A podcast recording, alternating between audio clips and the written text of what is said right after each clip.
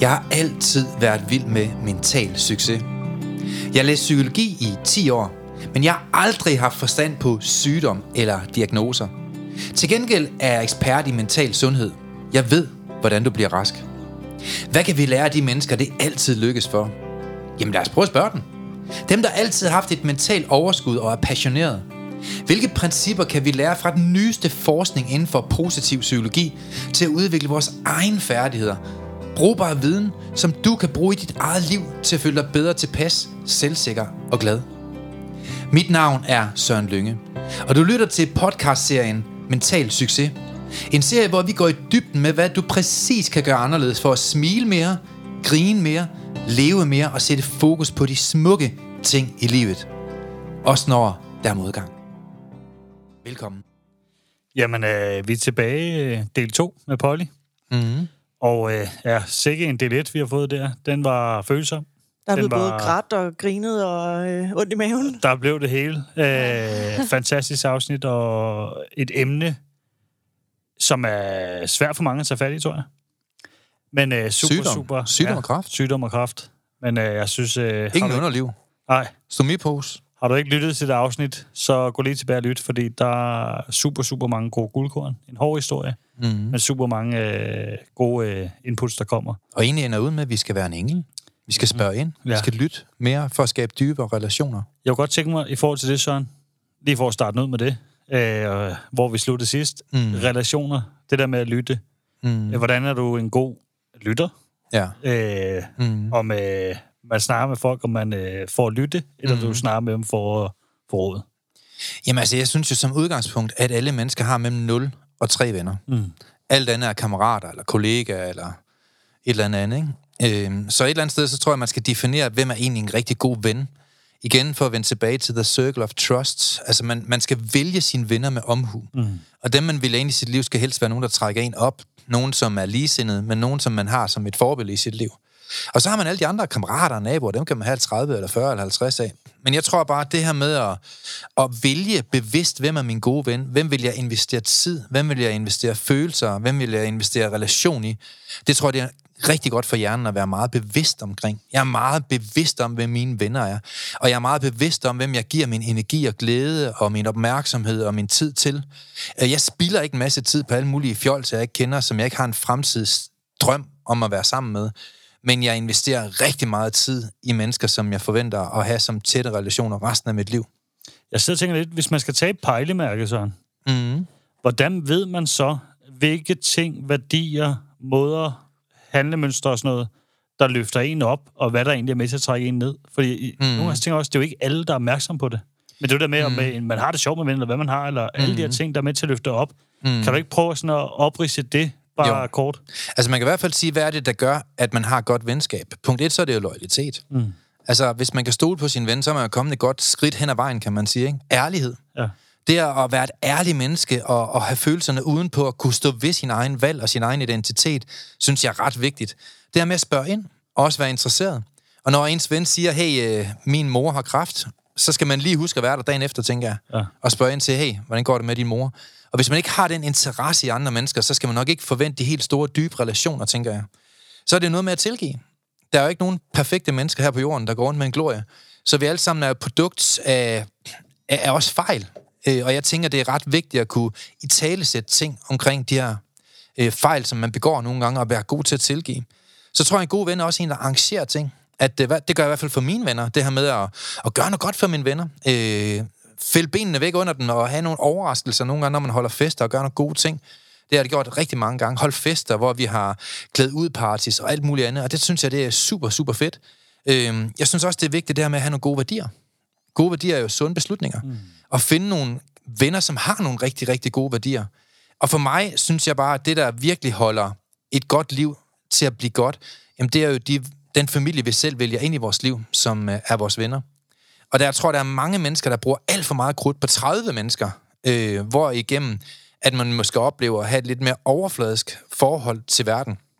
Men jeg oplever, at de mennesker, der er mest harmoniske og fungerer bedst, det er dem, der har ganske få, men meget, meget tætte venskaber. Mm. Og det tror jeg måske, det vil være en stor fordel, at, at ligesom satse på sin circle of trust, og så sige, jamen, min psykologi, det er mine tanker og mine følelser. Og og man har, hvis, hvis man tillader tilfældige mennesker, altså i det brede netværk, at få en for stor kontrol over ens psykologi, altså ens tanker og følelser, så bliver man sådan lidt et svagt menneske. Mm. Fordi så, øh, hvis dem, du går omkring, de har en dårlig dag, så har du en dårlig dag. Og hvis de siger et eller andet negativt til dig, som man jo gør, hvis man ikke kender hinanden alt for godt, så kan man godt overtræde en grænseværdi, så man ødelagt ens dag. Mm. Jeg tror, det er vigtigt at sige, dem, der får lov til at få kontrol over min psykologi, dem, der får lov til at komme ind under huden på mig, det er min tætte, sund, selvvalgte, gode venner. Det er Karsten og Sanna og Lisette og nogle ganske få mennesker. Hvad de siger til mig, det vil jeg tage til mig. De må godt få en indflydelse på min psykologi, hvordan jeg har det, for det er nogen, jeg bevidst har valgt ind, som jeg er tryg ved.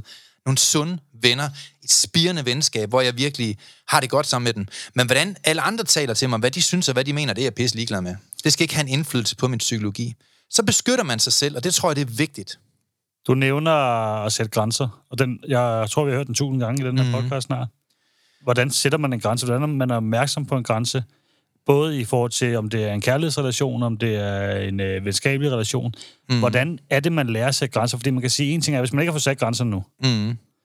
så kan man jo godt stadig gøre det. Ja. Men lad os tage udgangspunkt i en kærlighedsrelation, eksempelvis. Ja. Nu tog vi udgangspunkt i, i en venskabsrelation før. Der er spilleregler for at være en god ven, og der er spilleregler for at være en god kæreste. Det, det skal vi definere forskelligt, kan man sige. Men spillereglerne eksempelvis for at være en god kæreste, det er eksempelvis nogle livsprincipper. Og i Lyngemetoden, der træner vi alle par til at forstå, at en gang, eksempelvis hver fredag, der skal man i en halv time til en time sætte sig ned på et bestemt tidspunkt hver fredag og i tale sætte problemer. Ja. Hvad har været godt?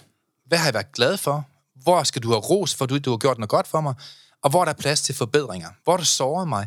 Hvor du overtrådt mine grænser og mine værdier? Hvis du ikke sætter en bestemt tid af til det hver uge, så har man tendensen til at tænke på det hver dag, og være ked af det hver dag. Og mange gange så får man slet ikke talt om det. Og så er det så, man bliver ved med at overtræde hinandens grænser og værdier, fordi der ikke er et forum, hvor det er naturligt at tale om det. Men alle par, også det med jer, der er derude, jeg anbefaler alle par at sætte et bestemt tidspunkt af hver uge, hvor man i tale sætter, hvad der har været godt og hvad der har været skidt. Fordi at, det er jo klart, at en mand altid vil overtræde en kvindes værdier, hvis ikke hun er i tale sat, hvor hendes værdier de er henne. Mm. Og mange kvinder, sorry to tell, er bare super dårlige til at i tale sætte, hvad der er rigtigt og hvad der er forkert i hendes liv. Og hvad hun accepterer, hvad hun ikke accepterer. Og hvis man ikke fortæller en mand, hvor han overtræder grænsen, så kan man jo ikke forvente, at han overholder den grænse. Ja. Han ved det jo ikke. Han er jo ikke tankelæser. Og der tror jeg, det er enormt vigtigt, det her med, at man, man bliver bedre til at kommunikere sammen. Til gengæld, så skal man prøve at undgå at tale om problemer resten af ugen. Mm. Og så bare henholde sig til den ene gang om ugen. Det fungerer super godt for de mennesker, der efterlever det simple livsprincip. En anden en, lige for at slå den her rundt lidt af på den her, og for at køre videre, så tænker jeg sådan lidt, hvis man egentlig så måske skriver ned, hvad for nogle værdier man selv mener, man har, hvordan man selv er som ven, Mm. hvordan man gerne vil have en ven er, Mm. øh, og så ligesom prøve at leve op til det. Ja. Så du egentlig er bevidst om, okay, hvordan er jeg selv som ven, og lever selv op til, hvad jeg forventer af andre. Mm. Fordi den øh, slog også mig dengang med snakken. Ja, ja. Fordi jeg forventede en hel masse med venner Mm. øh, i mange situationer, øh, og hvordan vil jeg gerne være, den lever jeg heller ikke op til dengang. Altså, Ja. man kan jo tænke sådan, vil jeg være ven med mig selv? Ja, Mm. Ja. Gad jeg være gift med mig Ja. selv? ja. Altså, Man kan jo tage den endnu værre, ikke? altså fordi det der med at blive facet med sig selv, i stedet for fokus mm. på andre. Ja. Fordi da man ligesom vender sådan, så sker der også noget lidt sjovt i en, da man bliver facet med sig selv. Mm. Og så er man jo nødt til enten at gøre noget ved det, eller erkende, at man måske ikke er så god en ven eller partner, som man... Kig indad. Ja, lige Men, præcis. men mange af dem, som, som, som ikke er gode til at talesætte øh, værdier omkring venskaber, og, og sætte ord på, hvad en god ven er, de har faktisk tit sådan meget skuffede mennesker. De er skuffet over alle deres venner. Mm. Men i virkeligheden kan du ikke være skuffet over en ven. Det, du er skuffet over, det er dine egne forventninger, der er for høje. Og du kan ikke tillade dig, i hvert fald i lyngemetodens regelsæt, at blive skuffet over en ven, hvis du ikke har i talesæt, hvad du forventer af ham. Det må være den mindste kriterie, at hvis du har en, en eller anden form for forventning, så skal du da i det mindst fortælle den anden person, hvad du forventer af den ja. person, før du kan tillade dig at blive skuffet over det. Jeg tror også til dem derude. Prøv at starte med at mærke efter. Altså, mm. når du har kommunikation eller relation med andre. Ja. Kan du mærke, at det giver en dårlig følelse i kroppen, når de siger et eller andet, eller mm. handler på en bestemt måde, brænder dig af, eller ikke møder op som aftalt, eller kommer for sent? Så skal det tales hver fredag. talsæt det. Og jeg kunne huske, at jeg selv skulle gøre det, fordi jeg var rigtig dårlig til at sætte grænser. Ja. Øh, så jeg fik sat nogle mærkelige grænser. Så mm. Søren siger, det er bedre, at du får sat en masse mærkelige grænser, mm. men du får mærke efter, hvor det egentlig er, så kan du altid rykke dem lidt tilbage. Ja, ja. Øh, og det gjorde en lang periode, og det virker mm. altså super godt bare at starte det små. Mm. Men jeg tænker også lidt, du har jo haft en relation med tidligere også, hvor grænserne måske ikke har været sat så tydeligt op, og som ikke har været så rart at være i, om vi kunne få lov at høre lidt mere om det. Øhm, ja, det kan I godt. Mm-hmm. Det er jo, jeg tror bare ikke, at jeg selv lagde mærke til, at mine grænser blev overskrevet, fordi det blev gjort stille og roligt. Mm. Øhm, det startede jo med, at vi havde det sjovt sammen, og vi havde det godt, og vi havde det fantastisk, og han lige så stille, så blev der sådan rykket en lille grænse, og, eller overskrevet en lille grænse, og, en lille, og jeg synes egentlig også, at jeg prøvede sådan et talesætte, når det gjorde ondt. Ja. Øhm, ja, men øhm, bare som tiden gik, så blev det bare øh, mere og mere. Øhm, og de blev ligesom rigtig overholdt. Øhm, og det, ikke desværre, det er det mest fantastiske, der nogensinde er sket, men jeg blev gravid med, vores, øh, med min datter. Øh, og det var på ingen måde planlagt overhovedet. Øh, og vi var faktisk slet ikke, øh, vi var ikke noget, vi var ikke sammen og var egentlig splittes. Øh, men det gjorde lige pludselig, at det hele blev lidt mere kompliceret, mm. at vi skulle til at have et barn sammen, og så prøvede vi lidt igen, og i takt med, at han måske også selv fik det lidt fik det dårligere, øh, på det tidspunkt kan vi ikke til hans sygdom, øh, så, øh, ja, så blev de her grænser bare overskrevet, øh, og der kom, blev involveret, øh, der, det var vold, ej, det, det er så svært at snakke om. Ja, det kan være, Mio, for du kender jo også lidt til det, som du også nævnte. Hun har jo aldrig sådan åbnet op eller snakket om de her ting, faktisk. Altså, der er jo øh, sådan, at uh, Polly har jo aldrig vil, vil fortælle til nogen om, uh, om Dinas far. Hun har, hun har aldrig talt negativt. Hun har, du har aldrig talt ned om ham. Du har altid sagt, at uh, det er et meget privat emne, så det holder jeg for mig selv. Uh, af respekt for både ham og familien, og, og for jeres datter. Ja. Så at det, du åbner op i dag, det synes jeg er enormt smukt, fordi du får lov at, at ligesom sætte punktum. Du får lov at få nogle ting ud af dit system, som du har gået med selv. Jeg ved, at, altså, jeg ved, du aldrig har talt dårligt om ham. Du har talt om ham med enormt stor respekt. Og der har jo også været en kærlighed. Ja. I har fået et barn sammen. Og jeg ved jo også, at du har været inde og tilgive ham Ja. for alt, hvad han har budt Ja. dig. Øhm, jeg er ikke sur, jeg er ikke vred over det, der er sket. Jeg har brugt lang tid på at hele mig selv og komme over det. Men, øhm, men ja, der er blevet overskrevet nogle grænser og sket nogle virkelig forfærdelige og grumme ting. Øhm, og jeg tror ikke, han selv, det har aldrig været hans hensigt at gøre mig ondt. Han har ikke, øh, som jeg nævnte før, han fik diagnosen skizofren, og det har jo så også gjort, at den virkelighed, han levede i, var ikke den samme som min. Så, øhm, så hvis jeg kom 10 minutter for sent hjem fra... Det endte jo derude med, at hvis jeg kom 10 minutter for sent hjem fra arbejde, så havde jeg været sammen med en anden. Mm. Øhm, jeg prøvede også gentagende gange ligesom at gå fra ham, da jeg fandt ud af, at han havde et, havde et misbrug. Øhm, og det eskalerede hver gang. Og blev meget, meget voldeligt. Øh, og var med indespæring, og har haft en veninde, der måtte redde mig ud og med politi. Og det har været meget, meget voldsomt og meget... Har han slået dig og spærret dig inde? Ja. Ja. Pia, nogle af de ting, som fucker rigtig mange mennesker op, og specielt kvinder, det er det sørgelige element, der hedder tolerance og accept. Og noget, som man næsten ikke kan slå op på internettet. Jeg tror faktisk, jeg er den eneste, der har lavet en video på YouTube omkring det. Det er noget, der hedder følelsesmæssig afhængighed. Mm. Og faktum er bare, nu skal jeg gøre det kort, for jeg ved godt, det ikke lige er dagens emne, men faktum er bare, at rigtig mange kvinder, de bliver dybt følelsesmæssigt afhængige af en kæmpe idiot. Og det hele starter ud med, at han overtræder nogle få grænser og værdier, og så begynder man at beskytte ham. Han er upassende til en fest, familiefesten, og lige snart han er ude på lokum og sender en fax, så begynder hun at sige, ja, men det er også en dårlig dag i går, og du ved, han har sovet, altså han kom ikke i seng, og der har været problemer på arbejdspladsen. Så sidder hun og beskytter sådan en kæmpe idiot. Eller måske han drikker for meget og kommer hjem og brækker sig, og så vælger hun at tørre brækken op for ham. Men faktum er bare, piger, dem af jer lytter, lytter derude. Hvis der er nogen, der overtræder dine grænser og værdier, så skal det talesættes, og man skal sige fra. Og hvis du ikke siger fra, så er der kun én, du skyder gevaldigt i foden, og det er dig selv. Og det kommer til at koste dig overvis af kæmpe store anger og smerter. Den tolerance, som man nogle gange forhærliger og siger, jeg er jo bare en tolerant, rummelig person. Nej, du er et fjols. Mm. Du skal sige fra. Du skal lære at få nogle færdigheder, der gør, at du kan sætte en streg i sandet. Fordi mange mænd, de ændrer sig faktisk ikke, før de bliver råbt ind i hovedet, og der bliver sat en streg i sandet. Og mange gange, så skal man vælge at få sådan nogle mænd ud af sit liv. Mm. Fordi mange mænd, de har simpelthen ikke de færdigheder, der skal til for at behandle et andet menneske pænt. For de har aldrig hen- behandlet sig selv pænt. Og måske mange gange er de jo opvokset i en dybt dysfunktionel familie, hvor de aldrig har lært spilleregler for, hvordan man behandler, behandler andre mennesker pænt. Og mange af dem, ja, de har jo store overarm, mange tatoveringer, øh, har måske et godt arbejde, tjener mange penge, og kan feje benene væk under mange piger, der har en hjerne, der kan stå på højkanten af et frimærk.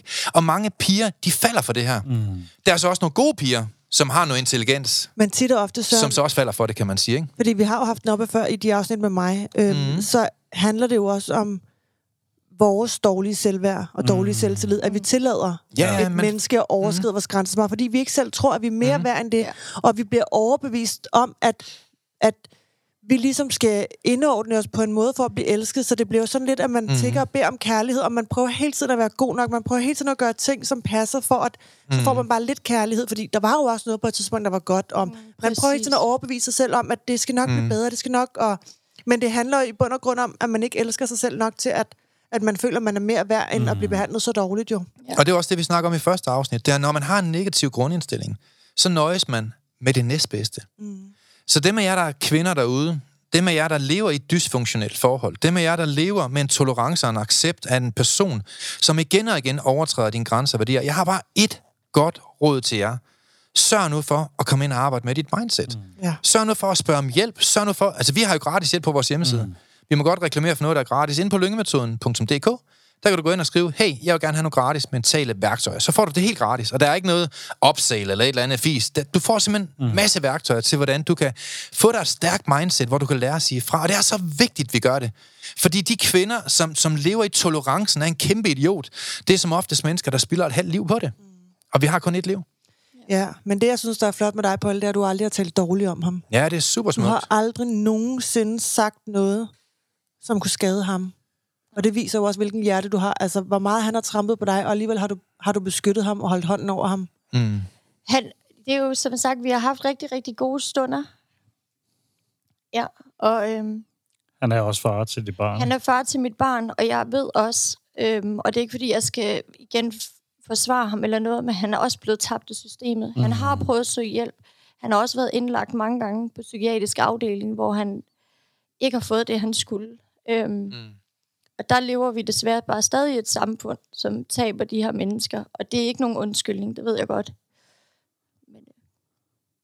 Men det er svært, det der, når man, når man elsker en, som har det sådan der, så tror jeg også, man, man får en tendens til at vil redde dem også. Det er mega svært. Ja. Man vil bare gerne redde dem. Man vil bare gerne have, at de får det godt. Og ej, hvad nu, hvis det kunne blive, som det engang var? Og mm. Jeg kan godt hjælpe ham, jeg kan godt redde ham. Men Og jeg forstod ikke, hvor slemt det var. Nej. Altså, det er også det, når man har været i det, i, vi var sammen i mange år, når man har været i det i mange år, Mm. så ser du det ikke selv. Jeg forstod ikke, hvad, det gør jeg stadig ikke den dag i dag, hvad det er, man har været i. Altså, jeg skulle helt væk fra det, før jeg forstod, at det var, som mm. du siger, når jeg, han havde også en dårlig dag, og når jeg ved også godt, at jeg skal ikke komme for sent. Altså, man sætter undskyld. Jeg, Ja. jeg kunne også lade være med at sige det der. Jeg Ja. ja. kunne også... og Jeg skulle heller ikke... Jeg havde jo en aftale med ham. Jeg skulle ikke lige have gjort det. Øhm, man giver sig selv skylden og dunker sig selv oven i hovedet. Ja, fordi det, der, det, det, og det, er for, det, det, det er lige præcis det, folk skal være opmærksom på. Hvis det er dysfunktionelt, så er det jo et skridt ad gangen. Mm. Mange små skridt, der lige pludselig gør, at man er meget, meget langt væk fra, hvad ens normale centrum var. Mm. Øh, og det er der, man skal passe på også. Ja. At man ikke går ind i de mønstre. Når man ser, der er de der mønstre, de der røde flag, som det bliver kaldt, så lad være at ignorere dem. Især i, ja, hvis man er i en ja, datingfase, hvis man kan sige sådan i starten, mm. er der alle de her røde flag, så vær opmærksom på dem, fordi de bliver ikke mindre med tiden. Nej. jeg følte ikke, jeg kunne leve uden ham. Nej. Altså, jeg var virkelig noget derude, hvor jeg følte ikke, jeg kunne leve uden ham. Ja. Mm. Og det var kun på grund af Dina, at jeg ligesom tænkte, nu begynder det at blive farligt at være i Ja, for os begge. ja. Ja, fordi det var en kaotisk tid, der var, ikke? Ja, det, bl- ja, det var det. Øh, jeg synes, det er så svært at snakke om, men ja, det var det. Han havde det ikke godt, han havde det ikke skidt, og det gik ud over mig. Og hvis jeg prøvede at gå fra ham, så holdt han mig indespærret, eller... Jeg har ikke... Ja, Det kan jeg godt forstå. Men tit kan det også være en falsk ydmyghed. Altså ikke for at angribe dig, Ja. Polly, men tit er det en falsk ydmyghed, at man beskytter sådan en mand. Et eller andet sted, så er det ikke altid godt at være ydmyg. Som du siger, Per, nogle gange, så skal man altså reagere på advarselssignaler. Mm. Fordi, når, når jeg har en klient, som siger, at min datter skal i sig selv, det har jeg ikke lige set komme. Øh, er du født i går, eller hvad? Har du været frossen ned? Hvis din datter skal i sig selv, så har det været de første 1000 advarselssignaler. Mm. Du har bare været for blank til at se det. Jamen, øh, min mand begynder at drikke det. Den har jeg ikke set komme. Du har ikke set det komme? Øh, nej. Nej, men så har du været blank. Der har været de første 500 advarselssignaler, hvis en mand han ender med at blive alkoholiker. For man, man, man begynder ikke bare at skære i sig selv. Man bliver ikke bare alkoholiker. Man bliver ikke bare en idiot. Man overtræder ikke bare andres grænser og værdier. Der har været millioner af advarselssignaler. Og mange af de årsager, der gør, at vi mennesker vi har det svært, det er simpelthen sorry to tell, at vi er svært og, og mangler færdigheder i forhold til at se og mærke advarselssignaler. Mm. Og når vi så kan se og mærke den, så reagerer vi ikke på den. Nej. I tolerancens navn, så tænker vi, at det bliver nok bedre i morgen, og og, og, og hvis man igen har dårlig selvværd, som du også selv fortæller, du havde, Polly, og du har haft i, i tidernes morgenmive, jamen så er det så, at man, man, man accepterer mange af de ting, som egentlig er dybt forkerte mm. og dybt dysfunktionelle. Og det er bare det, der gør, at der kommer års lidenskab, og man ender i virkelig dysfunktionelle relationer, som ikke passer ind i normale spilleregler. Så man har ikke de her ja. parametre, man har ikke det her sjov og ballade, og når man har sjov og ballade, så ender det ud i kaos og problemer og skænderier og slåskampe og at man brækker sig i sengen og så videre og så videre. Ikke? Og jeg der tror jeg bare, man skal virkelig blive bedre til at se advarselssignaler og arbejde med at blive en god problemløser. Jeg kan ikke anbefale nok at arbejde med sit mindset. Jeg tror også, problemet er, at det bliver normalen. Altså, det bliver Ja, normalen. normaliteten flytter sig jo, Ja. ja. når, man, når man tolererer ting, der er dybt unormale. Ja. Præcis. ja, for det, det ender jo med, at det er egentlig okay, men jamen, så er det bare sådan, det er jo. Og så mm. lever man lige pludselig det der, som ikke er godt for en, ikke? Ja, Det ja. var hverdag. Altså, så det var mm-hmm. ikke... Øh, jeg havde familie over fra Fyn, og andre, der sagde, du skal væk fra det der. Min veninde, der så kørte mig på krigscenter, hun var sådan, du skal væk fra det, de har oplevet Mhm. mm. det. Men, og jeg kunne godt, når jeg snakkede med dem og sad på tomandshånd, så kunne jeg godt se, okay, det her det er ikke normalt, det er ikke sådan, det skal være. Mm. Men når jeg så kom tilbage, altså, jeg, var, sådan- jeg kunne ikke over, altså for, jeg kan bare huske det, jeg kan ikke overskue, jeg ved ikke, hvad der venter i den anden ende, mm. og jeg kunne ikke overskue det, der måske ville komme, og hvor skulle jeg så bo, og hvad skulle vi mm. så... De, altså alle de der ting, som lige pludselig også spillede ind, mm. Mm. og som jeg nok heller ikke haft de der redskaber, og var også en smule flov over, at jeg blev ved med at trække det så lang tid. Mm. Havde til at starte med at fortælle nogle veninder det, og når det så blev mere og mere, så til sidst, så var det jo flovt at blive ved med at sige, mm. om jeg er stadig i, det, og folk kan, det der, hvorfor går du ikke bare? Jeg kunne ikke. Altså, Ja. jeg var handlingslammet. Mm. Kunne ikke. Men det er jo også klart, hvis man ikke har de rigtige mentale værktøjer, ja, hvordan skulle enig. man så vide, enig. hvordan man skulle gribe det an? Hvis du ikke ved, Mm. mm. hvordan du skal cykle, mm. hvordan skal du så cykle mm. uden at Ja, vælte? Ja, præcis. Man er nødt til at lære det, og vi lærer det desværre ikke fra barns ben, hvordan vi skal begære os ud i samfundet, hvordan vi skal reagere på ting. Vi lærer ikke, at vi skal lytte til vores mavefornemmelse. Vi lærer ikke alle de her ting. Men faktum er også bare, og nu må I skælde mig ud, hvis I har brug for det, men mange kvinder, de vil også hellere bruge 10.000 kroner på deres ansigt, eller en ny frisyr, eller en ny kjole, eller et billede, eller en task, end de gider at bruge 5 kroner på deres mindset. Du har ret. Men kan du følge mig lidt? Altså, sådan er det jo. 100%. Hvis du ikke gider at arbejde med dig selv, altså det koster måske, lad os sige, 4.000 at arbejde med sit mindset. Øh, og de 4.000, dem bruger du uanset hvad. Men på hvad? Bruger du den på en ny task, på hovedtelefoner, på at se smart ud, sminke, ja. gode byture, en vodka et eller andet sted, jamen så er det jo fint, men det ændrer jo ikke på din sociale karakter og din integritet og din evne til at kunne sige fra.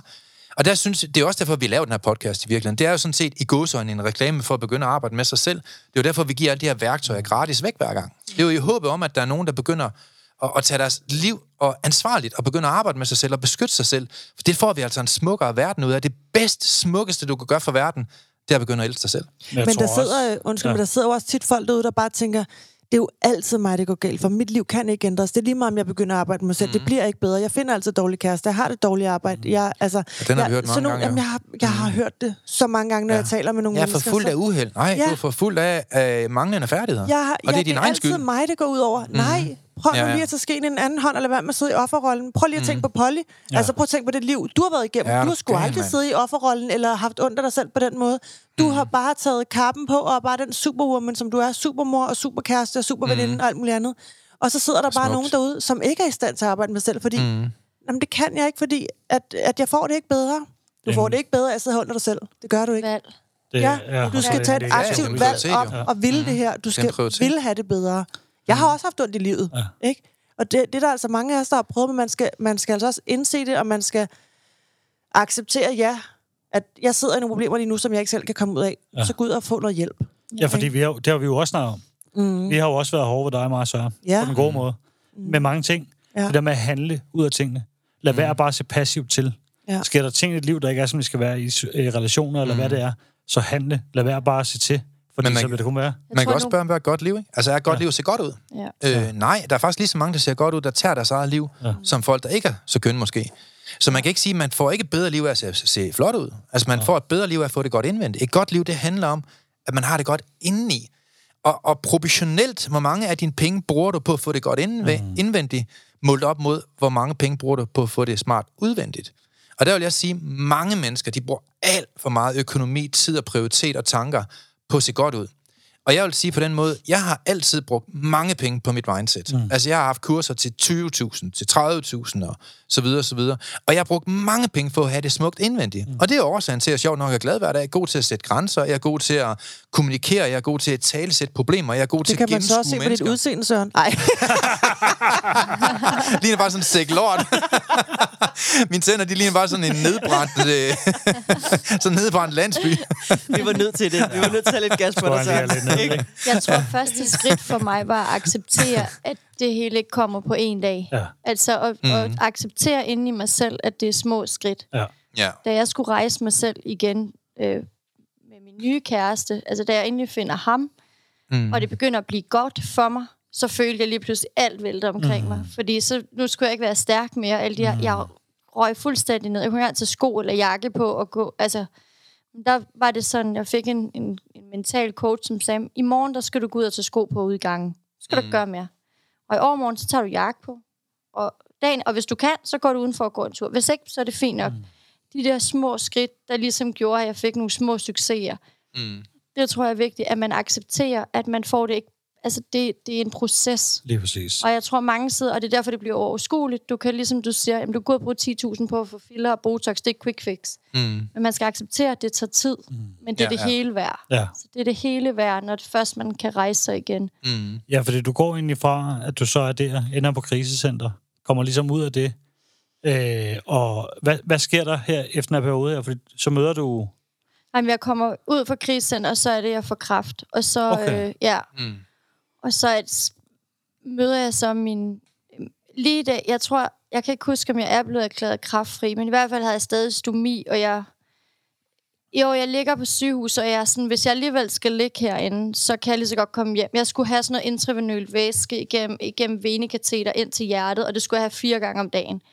Og jeg lå der bare for det, og der var jeg sådan, det gider jeg ikke. Altså, enten så kan I lære mig op i det, Mm. eller også så stikker jeg af. Så må jeg dø. Altså, jeg gad ikke mere. Og der tror jeg, de forstod, at de havde ikke noget valg, så jeg blev ligesom lært op i det her, og så fik jeg det hele med hjem. Og så rendte du rundt med poser hængende op over hovedet. Kan du ikke huske det? Jo, og jeg tog på legeplads med det der stativ, og jeg tog, jeg lavede alle mulige ting med det der stativ, der hang fast til mit hjerte, mm. øh, og gik rundt med det, og lige en idiot. Jeg var Ej, i netto mand. med det og sådan noget. Men jeg, jeg skulle bare, og der begyndte jeg at få det bedre. Altså, jeg tror bare, det der med at rykke sig for det, jeg var i. Mm. Jeg ved godt, det kan man ikke altid, når man er på sygehuset, men jeg lå bare der. Prøv jeg- at forestille dig at have din væske hængende i panikhåndtaget i bilen. Ikke? Altså, sindssygt. Hvis Jeg du vælter, så fik, falder der kabel ud af, af hjertet på dig. Jeg havde igennem øh, halsen sådan en venekateter, der sad fast ind til mit hjerte med en ledning ud af halsen. Og det skulle sættes til med væske hver anden eller tredje time. Men, Ej, hvor sindssygt. Og det gjorde jeg bare selv. Og jeg, jeg, tog på camping med min datter Ej, med det der vildt. væske, og jeg, tog, og jeg Wow. blev dårlig, og jeg brækkede mig, og jeg kastede op, og jeg gjorde alt, men jeg var fucking ligeglad. Der har jeg lige en Du vil bare gerne leve. Er det Ja. sindssygt, mand. Jeg har lige en sidebemærkning, jeg kommer i tanke om. En af mine venner, han hedder Torben, ikke? Og han er det mest kiksede menneske, I nogensinde har mødt. Og Han hedder Torben. Han, han, Og han, det er sig selv. han, han lytter med. Det er sig selv at kikse det. Han lytter, han lytter 100% ikke med, så jeg kan godt sige det her. Nå, men så skulle han på date forleden dag. Og han er simpelthen, han, han bliver bare så nervøs, ikke? Så, apropos hjerte. Så siger han så til hende, på første date, af sådan sent om aftenen, ikke? Så siger han så, jeg elsker dig simpelthen Nej, af hele min lever. så, så, så sidder hun bare og kigger mærkeligt, siger han så. Så siger han, øh, mener du ikke hjerte? Oh fuck, jeg vidste jo noget med indvold. Men det var altså jer, der han skulle have sagt. Så det var en anden indvold. Fair nok. Nå, jeg kom bare, jeg ved ikke, hvorfor jeg kom i tanke om det. Sidebemærkning. Tak, Torben. Men jeg, jeg, jeg, nu når vi snart det her griner, fordi noget, øh, som jeg også tænker på, det må være humor. Altså humor, glæde og alle de her ting, der kan løfte en op. Det har Polly. Polly Ja, det har har meget, meget humor. Ja. Altså virkelig, virkelig. Nu, jeg ved ikke, hvorfor hun ikke er kommet frem med det her i første og, og starten af anden afsnit, men, mm. men du er jo virkelig morsom. Jeg tror, prop- I det prop et eneste, par der mønter i synes, hende jeg og se, hvad der er sker. sjov. Ej, du er virkelig sjov. Ej, prop nogle mønter i hende og se, hvad der sker. Nej, men humor er vigtigt. Ja. Ja, du har en fed humor. Nå, tak. det Du har, jeg, det det grinet, du har jo grinet Ja. ja. meget igennem også ja. Ja. dit forløb. Altså, så mm. kunne du ligge inde på hospitalet, og så kunne vi grine et eller andet fuldstændig åndssvagt. Ja. Ja. Ikke? Så kunne vi lave gangræs med, med kørestolen, eller sidde nede i Isagade og spise uh, shawarma, og, øh, og du lignede en, der de alle værre- sammen troede, jeg var misbruger. Ja, du ja. lignede en værre argument end alle de andre, ikke? Og Ja. ja. du har jo meget selvironi og Ja. ja. meget selvhumor. Altså, Jamen, det tror jeg er vigtigt. ja, det er Altså, det. Det tror jeg virkelig. Jeg tror ikke, du kan blive rask, uden at kunne grine lidt af, af situationen. Nej, nej, det bliver man nødt til. Ja. Altså, det ved jeg også. Har, har, altså, jeg tog så meget pis på de der, og hvad jeg ikke har fået et telefonnummer af de der portører. Og jeg, De har alle sammen troet, det var uh, Pollys Tinder-service. ja, Indvolden hænger bare ud af stomiposer. Kan jeg få dit nummer? ja, og det, ej, det værste del. Jeg kan huske, godt. der var en, han Det kom altid og sagde til mig, Når du har taget chipsposen med i dag, det var så min stomipose, når den var fyldt. Shit. Ej, hvor vildt. ja. Nå, ej, hvor fedt. Ja, men Ej, du har en også fed humor. Øh, ja. Og du er en pæn pige. Meget smuk. Punktum DK. Apropos at bruge Meget mange smukt. penge. Ja, jeg vil sige, at det fjæs der, det har kostet 30.000 minimum, tænker jeg. Det er ikke, fordi man ikke må se godt ud, jo. Det er jo ikke, fordi man ikke må se Nej. godt ud og gøre noget af sig selv. Men jeg tror nogle gange, at folk har for meget fokus på det, i stedet for at prioritere sig selv også. Ja, selvfølgelig. Man Fordi, meget men jeg tror også, det er et samfundsproblem, og det er et socialt mm. medieproblem. Noget, der er også, Jeg købte en deo forleden dag, det er da også et eller andet, ikke? Jamen noget, der også er, det er jo, at folk tit og oftest også øh, fremstiller deres liv som værende perfekt. Så sådan et Mm. glansbilledet liv på Instagram skal alt være perfekt. Man skal se helt perfekt ud. Mm. Hvor der har du jo også vist aller værste side også. Altså, Ja, ja, du, har, 100%. du har virkelig også vist, at det kan bare være helt lort af helvede til. Ja. Du har siddet og grædt på de sociale medier. Du har virkelig været Meget. åben og ærlig. Du har vist, hvem du er, og hvor hårdt det egentlig kan være, hvor ondt livet kan gøre. Ja. Hvor der er mange andre, der, der skal gør. det bare opstilles, som om det er sådan glansbillede. Alt er perfekt, og jeg har ikke en rynke, jeg har ikke noget. Så er det jo klart, at så andre mennesker derude og tænker, ej, så skal jeg jo også være sådan der, hvis, hvis Ja. livet skal være Altså, sådan. jeg, jeg skal og passe, kommenter, passe på med at kommentere på den her, fordi min holdning er sådan rimelig hård med den her. Du skal til stille, Per, for ellers Ja. bliver du upopulær blandt damerne derude. Men, men jeg kan forsøge den lidt. Øh, redigerer du dine billeder alt for meget? Er det sådan, så det ikke ligner dig selv? Det er ikke så godt. Ligner din krop ikke sig selv? Så tænk lige over, hvad for en signal det er, du sender. Især hvis du har øh, børn selv, hvis du har en ung pige selv, mm. som er det, de ser, og det, de skal leve op til, når de sidder og kigger på medierne. Så det er altså problemet, man bliver ved med at skabe, hvis der hele tiden alt er redigeret, og der ja. Ja. står snorlige kroppe, som er redigeret. Mm. Prøv at lade vise sandheden også. Ja. Altså vis sandheden også, mm. så man ikke lægger pres, endnu mere pres på de, de yngre generationer Ja, også for kommer. de unge piger, de bliver bare så usikre, Ja. ja. og de får det bare så skidt med sig selv, og tror, at de, de skal ligne de der perfekte Instagrammer. Jamen, jeg kan da huske, at du lagde også din stomipose op. Du ja. lagde Ja. op, hvor, hvordan... Mm. Ja. Ikke? Og det var bare Og jeg har tusind tak ownet for at gøre hele det. vejen igennem. Tusind, tusind, tusind tak Ja. ja. for at gøre det, fordi så kan der sidde andre med stomipose ud og føle sig ganske Og normale. jeg har aldrig forstået det, fordi seriøst, det er en anden måde at skide på. Er I klar over, hvor nemt det var? jeg havde, da- Du havde Danmarks reneste jeg røv. havde Danmarks reneste røv. Hvor- Det må være rart at kunne klø sig i røven, uden at skal have dårligt samvittighed. Ja, du får ikke lugtefingre. Det var jo nemt. Jeg behøvede ikke at skulle sidde og tænke på, hvornår jeg skulle ud og skide. Vi kunne bare gøre det ved bordet, jo. Ja. Ej, Jamen, kunne du ikke huske, at vi spise en dag Jo, jo. rigtig mange tøser? Ja. Jeg går, jeg går lige ud og tømmer, øh, ikke? Og så Ja. gik du lige ud og Ja, tømte den, og så kunne du bare spise videre. Ej, hvor godt. Ja. Ej, hvor fedt. ja. Bare sidde og skide, mens man sidder og snakker med mormor. Og ja, men den, havde prutter den, jo også, den pruttede.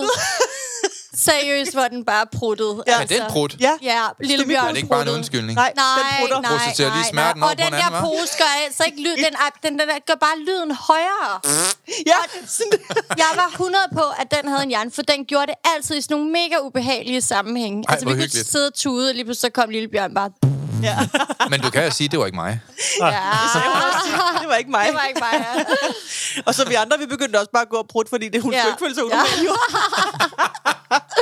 Ej, hvor fedt. Ja, det er klasse. Ja. Ja. Og man er ikke ordentlig menneske, hvis man ikke synes, det er sjovt at slå. Men vær ærlig på de sociale medier også. Vis, ja. hvem du er. Mm. Lad være med at oprette en Tinder-profil, og så øh, skriv, du vejer øh, 50 kilo, og så kommer du ud på din date, så vejer du faktisk 120. Altså, vær ærlig. Vær, vis, hvem du er. Vær stolt af dig selv. Ja. Elsk dig selv. Ja. Det, er jo- det, der er jo også det i det, altså virkeligheden i det.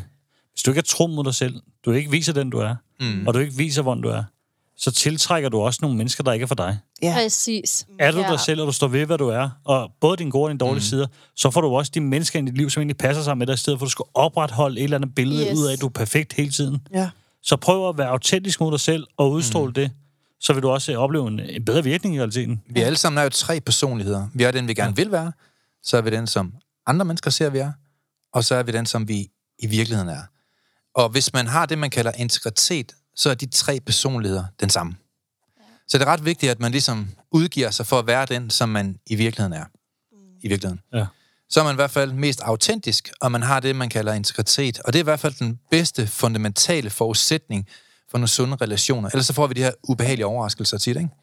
Med nogle af de der høns der, der ligner en million, og så når man ser dem, så tænker man, okay, har du Ja, været det til casting på abernes planet, eller hvad sker der? Ej, Men det handler jo bare også, det er jo, fordi det er jo forfærdeligt, for det handler om mega dårlig selvværd. Den er der også i der. Og det gør det bare. Og det der med, at jeg skal leve op til andre, hvad jeg tænker Ja. ja. andre. Ikke? Mm. Øh, men jeg tror også, fordi der er det der i det. Hvis du nu bare var dig selv på billedet, Mm. så den du tiltrækker, netop hvis der er en mand, så vil han jo ikke tænke sådan, at man ikke sige, som han gjorde.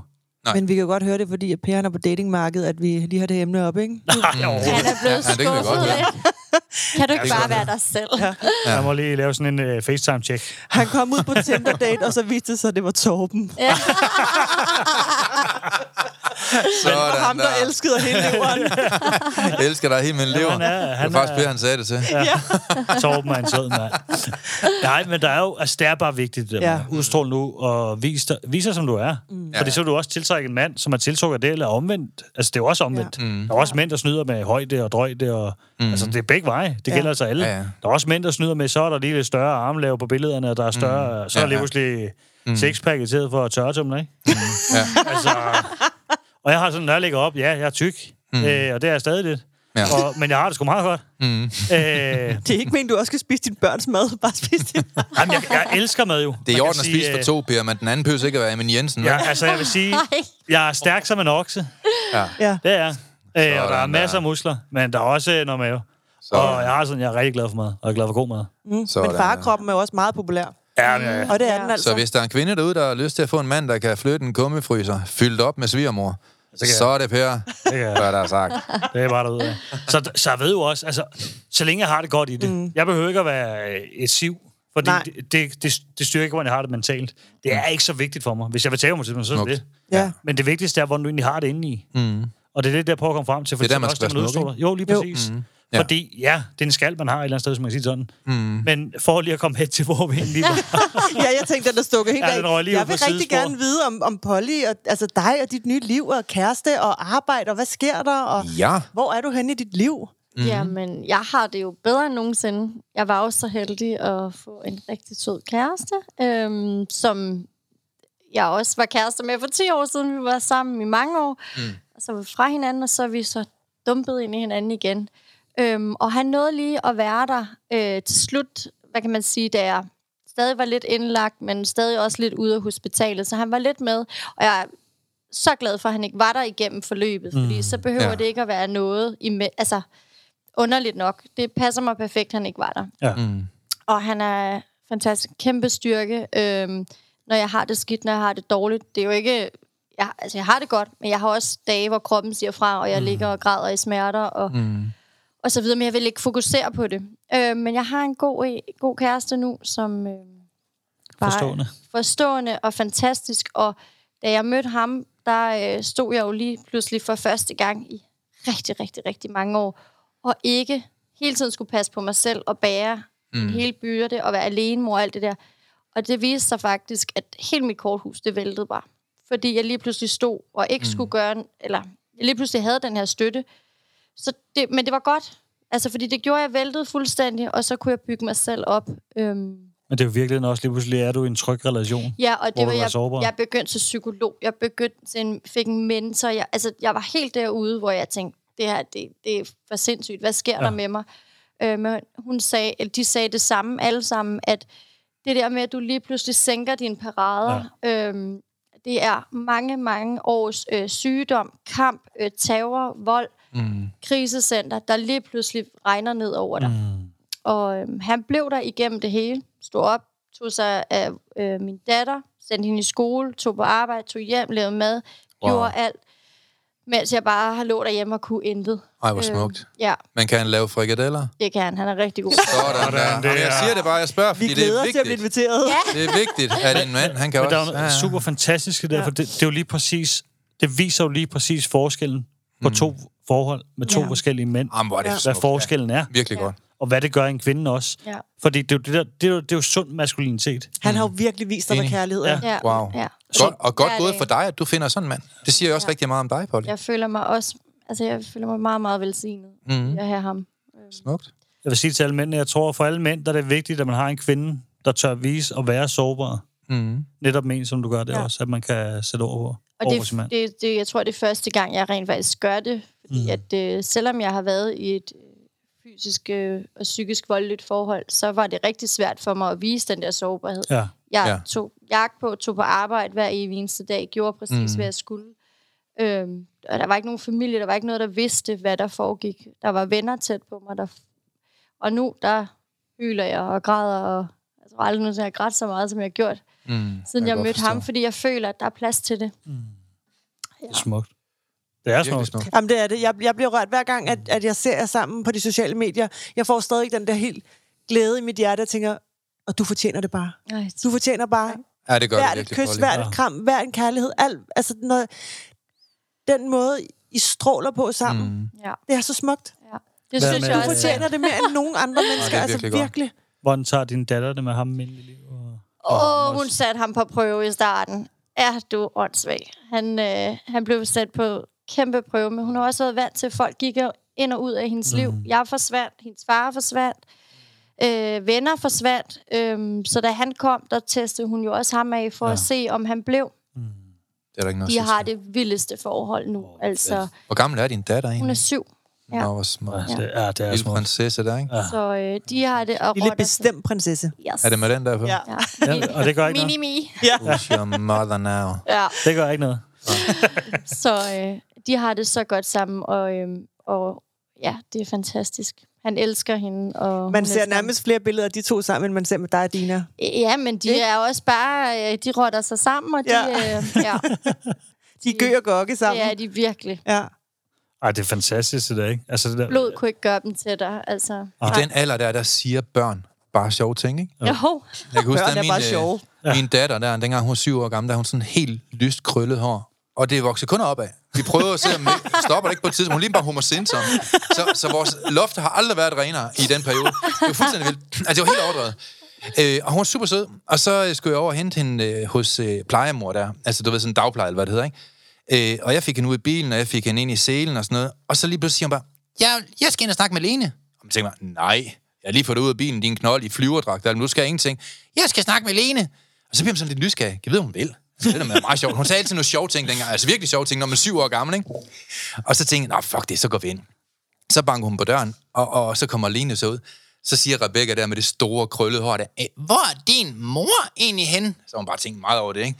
Så siger Lene, jamen øh, Rebecca, hun er død. Er hun død? Ja. Jamen, hvad betyder det? Jamen, det betyder simpelthen, at øh, hun, er simpelthen, hun, hun lever ikke mere. Hun er simpelthen død. Jamen, hvorfor? siger Rebecca så. Jamen, det er simpelthen, fordi hun er blevet for gammel. Og så kommer det sjovt. Så siger Rebecca så, jamen har I så smidt hende i skraldespanden? Hun, hun er bare vant til, at alt det, der var for gammel, det skal i skraldespanden. ja. Børnelukket. Så hun har bare forestillet sig ind i hendes lille verden, der, at så har man simpelthen smidt, øh, så har man simpelthen smidt mormor i skraldespanden. Jeg elsker børnelogik. Jeg elsker det. Jamen, jeg synes også, og- det var simpelthen så sjovt, alle de kommentarer, der er. Så, ja, pointen er, at I må have nogle berigende momenter derhjemme, tænker selvom hun er en lille bestemt pige. Og hun er så sjov. Hun har den vildeste humor. Ja, ja, der var faktisk hun en gang, hvor jeg sagde til mor. hende, du skal rydde op på værelset. Hun mm. var sådan, nej, du skal hjælpe mig. Så du skal rydde op på dit værelse. Jeg skal ikke hjælpe dig, du har ryddet ud. Jo, for vi to, vi er venner, og venner hjælper hinanden. Har du bare se? og der, det kan du ikke modargumentere. Det kan du ikke. Ej, du må er i gang. til hjælpe. Ja, Du havde faktisk fat i noget andet der, Søren, også, når vi snakker om det med børn og forestillinger i forhold til del 1. Mm. Der snakker vi om det der med, når børn ikke hører det negative, ja. så forestiller sig en masse. Mm. Ja. Det kan de jo også gøre den anden måde på en positiv og god måde, Ja, ja, som de så gør ja, ja. det også. Ikke? ja. Mm. Og den, den vil jeg bare lige med. Det synes jeg Ja. er fedt. Ja. At det, man kan være med til at præge sine børn i den retning. ikke? ja. Det er smukt. Men, det er jo, det de har god logik, altså, sådan nogle børn det- nogle gange. Ja.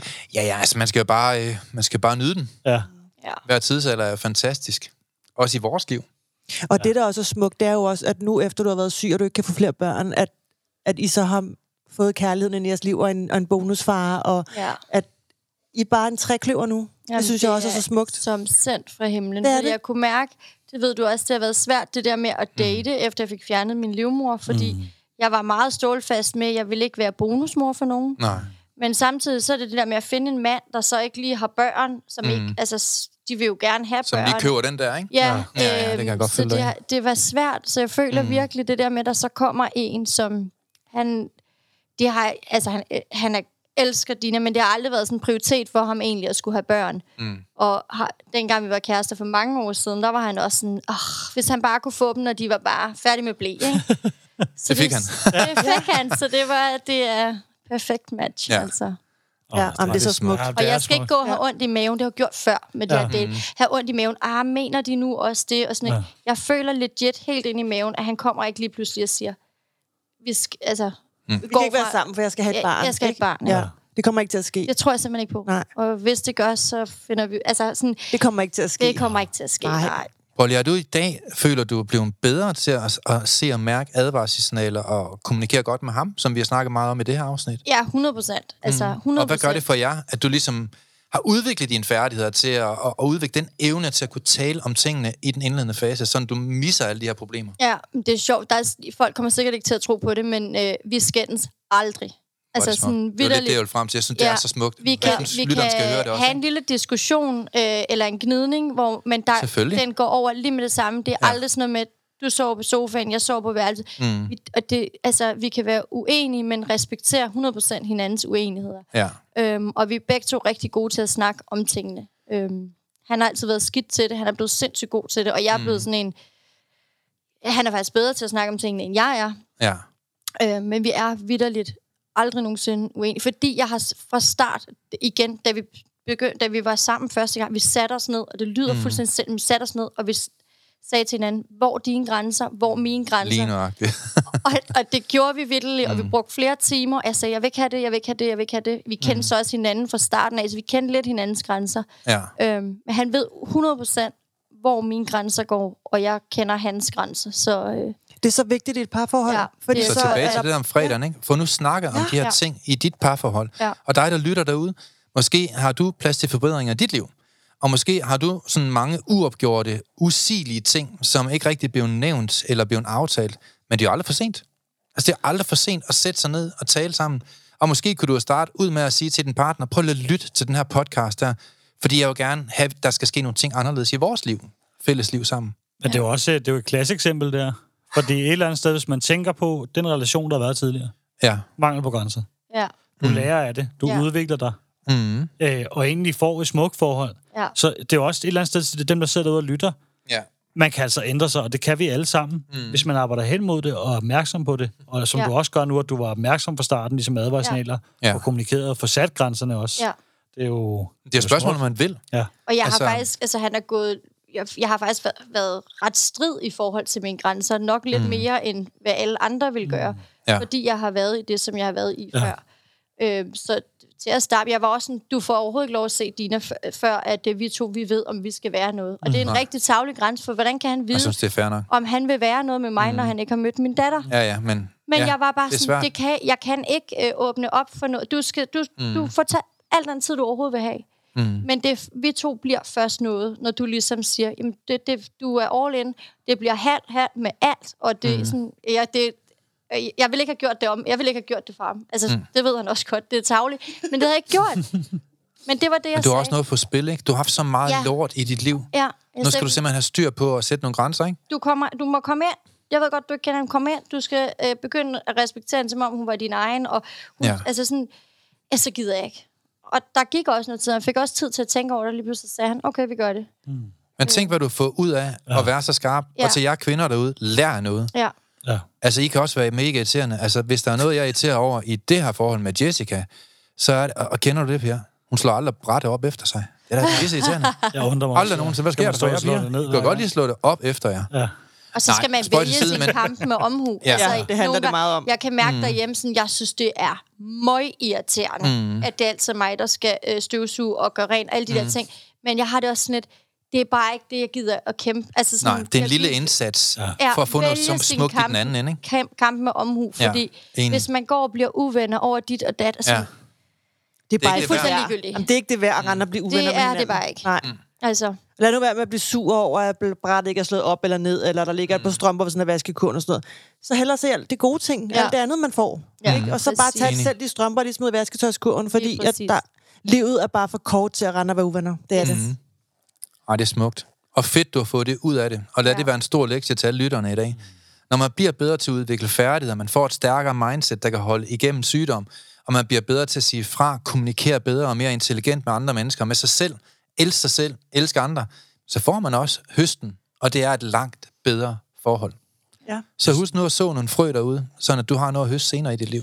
Det, du vander, det gror. Ikke? Det er dejligt at høre, hvor du er endt Ja, nu.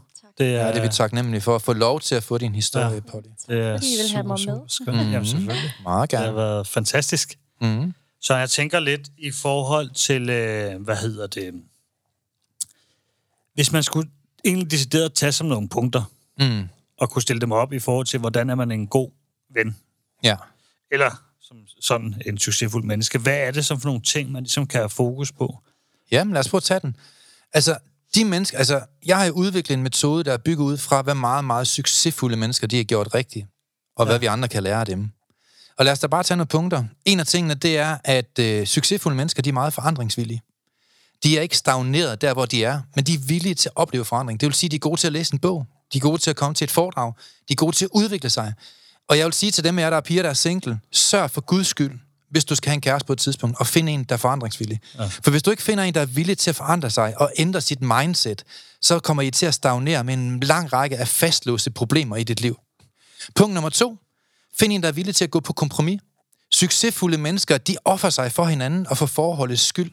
Og hvis man ikke kan finde et menneske, der er villig til bare at gå lidt på kompromis, som Polly hun fortæller, hun er i forhold til, at hun støvsuger lidt for meget, det er jo at gå på kompromis, fordi så gør han nogle andre ting. Mm. Han det købte jo- en, tråd, en, sådan en støvsuger, der kunne støvsuge selv. Til Sådan der. Og jeg gav Jessica en foodprocessor, og så lukkede vi ejet på hende på den konto der, ikke? Og det er bare så vigtigt, at vi ligesom gør et eller andet for det, ikke? Et, et tredje eksempel, det er at have en naturlig respekt for hinanden. Ja. Ja. Altså, hvis du finder en, et menneske i dit liv, der ikke respekterer dig, og ikke respekterer, at du har en grænse, så er det i småt brandbart med sådan en, øh, sådan en kadaver der, kan man sige. Ikke? Og så synes jeg, man skal finde en, der er god til at tilgive. Ja. Altså, igen, jeg har sagt det mange gange. Vi finder ikke nogen, der går rundt med en glorie her på jordkloden. Det er lige før Mio, hun gør. Men det er ikke... Næsten. Altså, det, det er næsten. Men vi har brug for at opbygge evnen til at kunne tilgive hinanden. Det er en meget, meget smuk egenskab, som jeg ser i meget, meget succesfulde mennesker. Så skal vi også have en, der kan finde ud af at sige nej og vælge fra. Et godt liv, det er at sætte en grænse. Det vi snakker om, både i første udsendelse med dig, Paul, vi har også snakket om det her i anden udsendelse. Det er utrolig vigtigt, at man kan sætte en grænse og, og også sætte ord på den. Frem for bare at gå og forvente, at andre mennesker, de gør det, som du tror, mm. øh, eller de burde. Men sæt nogle ord på det. Vi mænd kan desværre ikke læse jeres tanker. Vi prøver gang på gang. Find en, der er nærværende. Mm. Succesfulde mennesker er super nærværende. De er ikke nogen, der tænker frem mod ting, der endnu ikke er sket, og skaber bekymring og udvikler stress, angst og depression i deres liv. Men de er nærværende. Det er meget svært at være ked af det, når du er nærværende. Tit når du er ked af det, tit når du er stresset, så er det fordi, du tænker frem mod ting, der endnu ikke er sket, eller fordi du tænker tilbage på ting, som har såret dig en gang, og som nu sårer dig igen, fordi du bliver ved med at køre i den samme plade og den samme rille, den samme rundkørsel. Så find en, der er nærværende. Der er det i hvert fald svært at være ked af det så synes jeg, at man skal finde en, som ønsker at leve på den måde, du ønsker at leve. Mm. Og vil selv at leve på den måde, du gerne vil have, andre mennesker skal leve. Altså være en rollemodel. Og husk på, at mennesker ser på dig og spejler sig i dig, for at finde ud af, hvem de gerne selv vil være. Vi alle sammen er en rollemodel for andre mennesker. Mennesker ser på os hver dag. Det er jeg meget bevidst om, når jeg går rundt. Og jeg er meget bevidst om, at jeg vil være godt menneske over for andre. Jeg kan huske forleden, da der var jeg i lufthavnen, hvor at, øh, jeg skulle have min bagage, den var kommet for sent, så jeg stod og faktisk pist, altså virkelig galt. Øh, jeg ventede i tre timer, og jeg skulle hjem, og jeg skulle til møder. Øh, og der stod et eller andet fjols foran mig, øh, for at få det her bagage udleveret. Og han var håbløst langsom. Og jeg ved simpelthen ikke, hvad han lignede. Øh, jeg tænkte, hvad sker der? Jeg var bare irriteret. Jeg fandt alle fejl på ham. Øh, alt. Og jeg var lige ved at skabe mig. Og så var der bare en lille stemme inde i min hjerne, der sagde, prøv, prøv, prøv at opføre dig sådan, som du gerne selv vil have, at han skal opføre sig over for dig. Prøv at være sød over for ham. Og så vendte han sig om sådan lidt undskyldende på et tidspunkt, hvor jeg sagde, det er okay, bare tag dig god tid. Øh, vi finder ud af det. Du har jo også sikkert noget, du skal have. have, have bare tag dig god tid. Og så tænkte jeg, og det var nok meget godt, jeg fik det sagt, men jeg har lyst til at sige fed idiot til alle, der var derude, ikke? to minutter efter, så var han færdig, og så vendte han sig om, så sagde han, prøv at høre, jeg er kæmpe fan af dig, Søren Lynge. Jeg ser din podcast, jeg ser alle dine videoer, jeg hører din podcast, Mental Succes hver dag. Du skal bare vide, du har gjort en kæmpe forskel i mit liv. Så er det jo meget godt, du ikke Tænk stod og ham til. Tænk sig, hvis min negative natur Ja. Ja. havde givet efter for at bare give ham tørt på, som jeg en lille smule måske var berettet til, fordi jeg havde bare ventet i lang tid. Men heldigvis var der noget i mig, der, der, der, der, der gav et andet sindelag, og var sød over for andre mennesker, som jeg gerne selv ville behandles. Ja. Og jeg tror bare, at det, det klæder os alle sammen at gøre det. Jamen, og den sidste ting, ja. det er det her med, sørg for at, øh, at forstå, at succesfulde mennesker, de lever ikke ud fra deres lystbetonethed, deres følelser. De lever ud fra planer og rationel, sund fornuft. Lad nu være for guds skyld, kvinder, med at finde en lystbesone person, der lever ud fra, hvad der føles godt. Så ryger de has, fordi det føles godt. Så drikker de mange bajer, fordi det føles godt. Mange af de mennesker, som får et godt liv, det er mennesker, der har integritet og ikke baserer deres valg ud fra følelser, men at basere deres valg ud fra indre værdier, sund beslutninger og karakter og respekt for andre mennesker. Så ja, det var lige i hvert fald lige nogle af de ting, jeg kunne hive op af hatten, som, øh, som kan være med til at afgøre, hvorvidt man er et succesfuldt menneske, tænker jeg. Ja. Hvad var det den anden? Den, ikke den sidste, men den anden sidste var? Jamen, den anden sidste, det var det her med at finde nogen, som... Øh, jeg har nævnt flere ting. Jeg tror... Øh, var det den, der var nærværende, tænker jeg? Jeg nævnte nærvær. Jeg nævnte det her med en, der kan sige nej og vælge fra. Ja. Jeg nævnte det her med, at man skal finde en, der tilgiver. Øh, en, der er villig til at gå på kompromis. Mm. Og så videre, og så videre. Jeg sidder Så og jeg synes, tænker er mange også, at det er, ting. jo, Mm. det er jo rigtig meget det, vi lige har hørt dig beskrive derhjemme der. Ja. Som der egentlig er sket i det forhold, du har nu, ikke? Ja. Og så har han mm. været god til at sætte mål for mig. Og så, altså sådan, han er meget stort karrieremenneske. Mm. Han har været god til at sige, sådan, du kan godt det her. Jeg Ja. var aldrig nogensinde kommet ud af... Altså, jeg stod til førtidspension og fik at vide, at jeg ikke kunne noget øh, til mm. så at få et flexjob til så at have sagt flexjob op i oktober. Altså, fuldstændig. Jeg, jeg har ingen sikkerhedsnet, men jeg var bare sådan, jeg skal ikke føle mig syg mere. Men det var han med til ligesom at sige, hvis det er det, du vil, så gør vi det. Ja. Mm. Øhm, og løftede mig Ja, han op. stoler på dig. Ikke? Han hæpper Jo, på dig. han hæpper på mig, og han stoler på mig, og han siger, altså han skaber mål sammen med mig. Og øhm, ting jeg ikke selv lige sådan, han siger, hvad med det her? Kan du ikke gøre det her? Mm. Og det er bare så rart at have en, der er med til at løfte en op. Jeg troen på en kan Ja. ja. Ja. virkelig gøre meget, ikke? Lytter, skal I høre noget smukt om Polly, som jeg tror, der ikke er nogen, der ved? Ja. Vil I høre det? Ja, jeg vil gerne. ja. Du vil gerne selv høre det. Polly kunne faktisk få flere penge ud af staten, end hun får ved at gå i flexjob. Det er rigtigt, ja. Fordi når hun går i flexjob, fordi hun er uarbejdsdygtig på fuld tid, så vil der blive suppleret op med fuld løn. Men Polly, jeg ved noget om dig, og det er det, du er valgt fra. Vil du prøve at fortælle ganske kort om det her til slut? Det Jamen. synes jeg nemlig, det er smukt. Jamen, jeg var faktisk startet i flexjob øh, 8 timer om ugen, og fik, øh, fik fuld løn. Øhm, og det var jo mega fedt at få alle de her penge, og ikke lave så meget. Men jeg følte mig bare stadig syg. Øhm, og øh, jeg kunne bare mærke, det skulle jeg bare væk fra. Jeg rykkede mig ikke. Jeg skulle væk fra det her sygdom. Og lægerne sagde, lad nu være. Sygehuset sagde, lad nu være. Jobcentret sagde, lad nu være, fordi går det galt, så er der ikke noget at gøre.